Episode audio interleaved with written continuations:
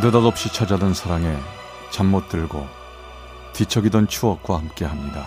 라디오 사랑극장. 어느 날 사랑이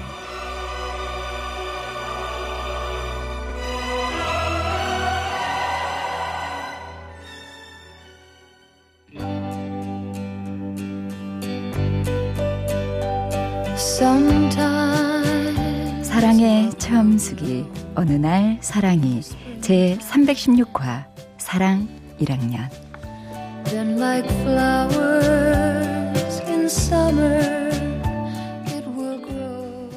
미안해. 내 여태 노력했지만 아무래도 넌 내가 그냥 아는 여동 여동생으로밖에 안 느껴져. 우리 여기서 끝내.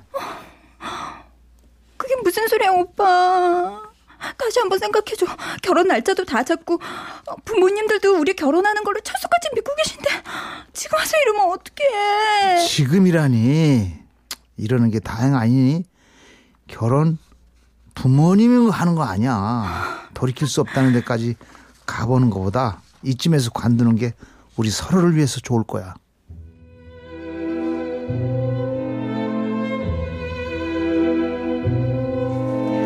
아직도 생생하게 기억나는 그날의 상처. 몇 년 전이었습니다. 어려서부터 함께 자랐던 남자와 결혼을 코앞에 두고 있다 헤어졌죠. 서른이 다 되도록 저에겐 오직 그 사람뿐이었는데 그는 달랐나 봅니다. 부모님들 성화에 밀려 저와 결혼 날짜까지 잡았지만 결국 마지막 순간에 냉정하게 제 곁을 떠나고 말았죠. 조금도 나를 사랑하지 않던 남자를 사랑했던 기억. 그건 형벌이나 다름없었습니다.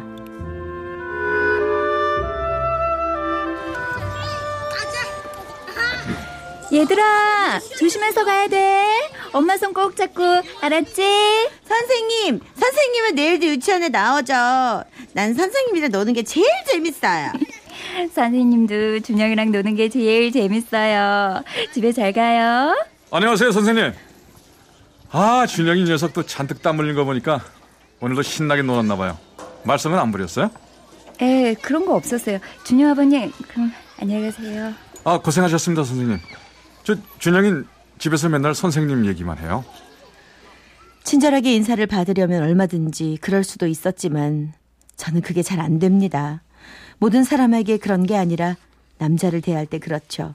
유치원 교사로 일하는 저는 아이들이나 어머니들과는 잘 지냈지만 아이의 아빠들과는 그럴 수가 없었습니다. 나도 모르게 굳어지는 얼굴, 가라앉는 말투, 차가워지는 시선. 나를 사랑하지 않던 그 사람이 입힌 상처는 세상의 모든 남자를 외면하게 만들었죠. 그러던 어느 날 자, 기쁨 반 친구들, 이제 그만 종이접기 끝낼게요. 자, 색종이랑 색연필은 바구니에 정리하기. 선생님, 선생님 이거요. 응? 꼭 보세요. 우리 반 준영이가 건네준 쪽지. 그건 색종이에 알록달록 색연필로 눌러 쓴 초대장이었습니다. 초대장. 선생님, 금요일이 내 생일이에요. 아빠랑 파티 가기로 했는데 선생님도 초대할게요. 우리 같이 케이크에 촛불도 끄고 재밌게 놀아요. 이쁘고 고마운 초대장이지만 전 망설였습니다. 초대장에 왜 아빠 얘기만 있지? 준영이 엄마는 안 계신가? 가족 상황엔 분명히 엄마가 계셨는데. 그러고 보니 이상한 점이 또 있습니다. 준영이를 데리러 오는 분은 아빠로 보기엔 너무 젊어 보인다는 거였죠. 이런저런 궁금증이 일었지만 크게 신경 쓰진 않았습니다. 아이한테 미안하지만 불편한 자리는 피하고 싶으니까요. 그런데 준영이 생일날 아이는 아, 선생님 정말 제 생일 파티 안 갈 거예요. 난 선생님이랑 같이 놀고 싶은데. 음, 선생님도 준영이랑 같이 놀고 싶긴 한데 함께 가긴 좀 그래요. 미안한데 준영이가 좀 봐주라. 응? 야, 준영아, 그럼 못 써. 선생님 바쁘신데 왜 자꾸 때를 부려? 뚜옥해. 생일 파티는 원래 가족끼리 하는 거야. 그럼 난 누구랑 생일 파티? 아빠도 진짜 아빠가 아니잖아. 진짜 엄마 아빠가 없으니까 난 생일 파티도 못 하는 거야? 어, 어. 아니 아니. 아, 준영아, 선생님 갈게 갈게. 어, 그러니까 울지 마. 응? 저는 잠시 머리가 어지러웠습니다. 이건 무슨 소리지? 아빠가 아니라니? 그럼 이분은 누구지? 하지만 아이가 상처받지 않게 우선이라 저는 생일 파티에 따라갔죠. 아, 배불러. 아빠, 나 밥 다 먹었으니까 저기 있는 노래방 가서 놀아도 되지? 그래. 딴 애들이랑 싸우지 말고 사이좋게 놀아야 된다. 준영, 뛰지 말고 어 넘어질 넘어질라. 오늘 정말 고맙습니다. 준영이가 덕분에 재밌었나 봐요. 네, 다행이에요. 사실 준영이가 울어서 좀 당황했었어요. 아까 준영이 얘기 놀라셨죠? 사실 준영인 우리 형 아들입니다. 형수랑 헤어졌는데 출장이 많은 형이 아이를 부모님이랑 제가 사는데 맡겼어요. 아직 형수랑 서류상 정리가 안 돼서 유치원에선 이런 사정 모르실 겁니다. 어... 애가 사람이 그리워서 그런지 저한테 아빠라고 부르네요. 이 상처가 많은 애입니다. 잘 봐주셔서 늘 고맙습니다. 어, 아, 아니에요. 전 그냥 할 일을 했을 뿐인데요, 뭐. 근데 왜 이렇게 음식 안 드세요? 입에 안 맞으세요? 그건 아니고요. 사실 제가 칼질하고 이러는 게 좀 서툴러서요. 요령이 없어서 속도가 자꾸 처지네요. 아 그러세요? 저 그럼 제가 잠깐 실례. 어. 그러면서 그는 제 접시를 가져다가 보기 좋게 썰어줍니다. 조카를 돌보는 성격이라 그런지 상대방을 살피는 움직임이나 태도가 자연스럽고 다정합니다. 내가 이런 대접을 받아본 적이 있었나요? 야, 너 그런 것도 모르니? 아우, 참 답답하다. 넌 친구들하고 어울려 다니지도 않는가 보지? 아니다. 네가 어떤 사람인지 뻔히 아는데 새삼 내가 뭘 아휴 예전에 그 사람 저를 참 아프게 하는 재주가 있었습니다. 그 사람 앞에만 서면 전 초라하고 형편없고 모자란 사람이었죠. 그런데 지금 제 앞에 이 사람 처음 만났을 때부터 지금까지 쭉 한결같은 웃음을 잊지 않네요. 자, 자, 어, 다 됐습니다. 예. 이 정도면 드시기 편하겠죠? 자, 드세요. 근데 제가 괜히 나서서 기분 나쁜 건 아니시죠? 맨날 준영이랑 있다 보니까 이러는 게 버릇이 되세요. 어, 아니에요. 고맙습니다. 음, 음, 먹기 좋은데요? 잘 먹을게요. 준영이에게 특별했던 그날은 저에게도 특별했습니다. 아니, 어쩌면 더 특별했는지도 모르겠네요. 예전 사람을 이룬 후 처음으로 남자와 마주 앉아 얘기하고 웃고 먹고 그리고 마음이 따뜻해졌으니까요.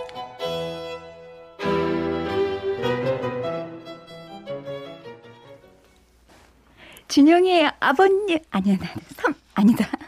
안녕하세요. 아니 저 아버님도 좋고 삼촌도 좋은데요. 이왕이면 제 이름이 제일 좋을 것 같아요. 저 승호입니다. 아. 김승호. 처음에는 유치원생의 아버지였다가 삼촌이라는 걸 알게 됐고 지금은 자신을 승호라고 소개하는 이 남자. 저는 그와 다시 한번 만났습니다. 준영이 생일에 얼굴을 튼 후 우린 자주 얘기를 나누게 됐고 그날은 준영이에게 필요한 책을 사는데 제가 도와주기로 한 거죠.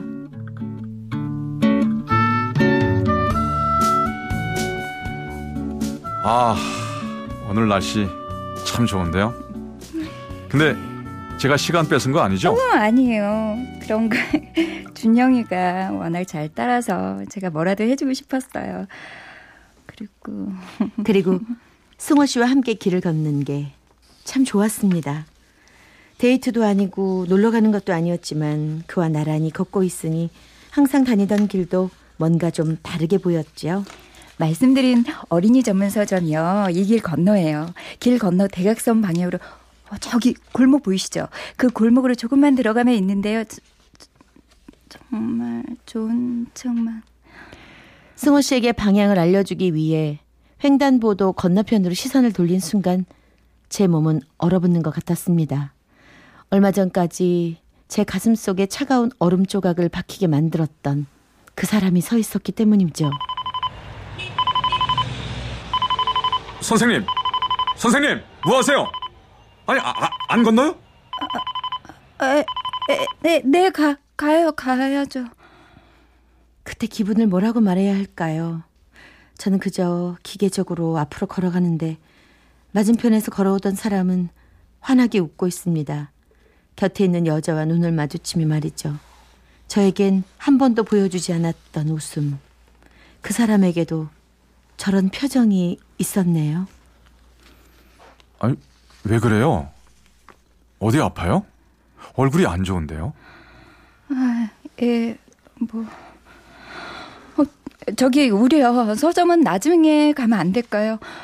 어, 전 지금 그러니까. 어, 저, 저기를 좀 가야겠어요. 전 그렇게 충동적으로 맥주집에 들어갔고 승우 씨는 아무 말 없이 저를 따랐죠. 왜 그러냐고 묻지도 않았고 저를 다그치지도 않았습니다.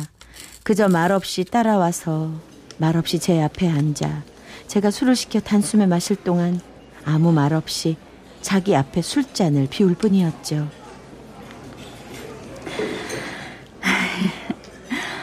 왜 아무것도 안 물어요? 저 이상한 여자 같지 않아요? 아니요, 뭐 그냥 저한테 할 만한 얘기면 편하실 때 하실 테고 하지 못할 얘기면 뭐 조용히 있어주는 게 좋을 것 같아서요. 짧지만 사려 깊은 그 얘기에 미처 손쓸 틈도 없이 눈물이 툭 탁자 위에 떨어졌습니다. 아까 횡단보도에서요. 예전에 좋아했던 사람을 봤어요. 나는 참 많이 좋아했지만 나한테 전혀 관심이 없던 사람이에요. 그 사람이 어떤 여자랑 환하게 웃는데 기분이 묘하더라고요. 질투가 나거나 부러운 게 아니라 내가 그 사람한테 못할 짓을 했구나. 난 한 번도 그 사람 속 시원히 웃게 해주질 못했거든요. 그런데도 난 그 사람을 원망만 했어요. 난 최선을 다했는데 그 사람은 불성실했던 게 속상하고 억울하다는 생각만 하고 정말 나 못난이죠. 선생님, 아니 수진 씨 정말 못났네요. 그 남자에 대한 원망 때문에 그런 게 아니라 자신을 못난이라고 여기는 게 못난 거예요. 왜 그렇게 움츠러들어요? 내가 보기에 수진 씨는 사랑받을 만한 사람이에요. 사랑하기 충분한 여자라고요. 그날 전 낯선 술집에서 참 많이 울었습니다. 퇴근길에 들어온 넥타이 차림의 직장인들은 얼굴이 새빨개져서 정신없이 눈물을 쏟아내는 저를 이상하게 쳐다봤지만 딱 한 사람 승호 씨만은 따뜻한 눈길로 저를 조용히 바라보고 있었죠. 그는 아무 말 없었지만 전 알 수 있었습니다. 전 이제 그에게 기댈 수 있다는 걸, 그 역시 절 기다리고 있다는 걸.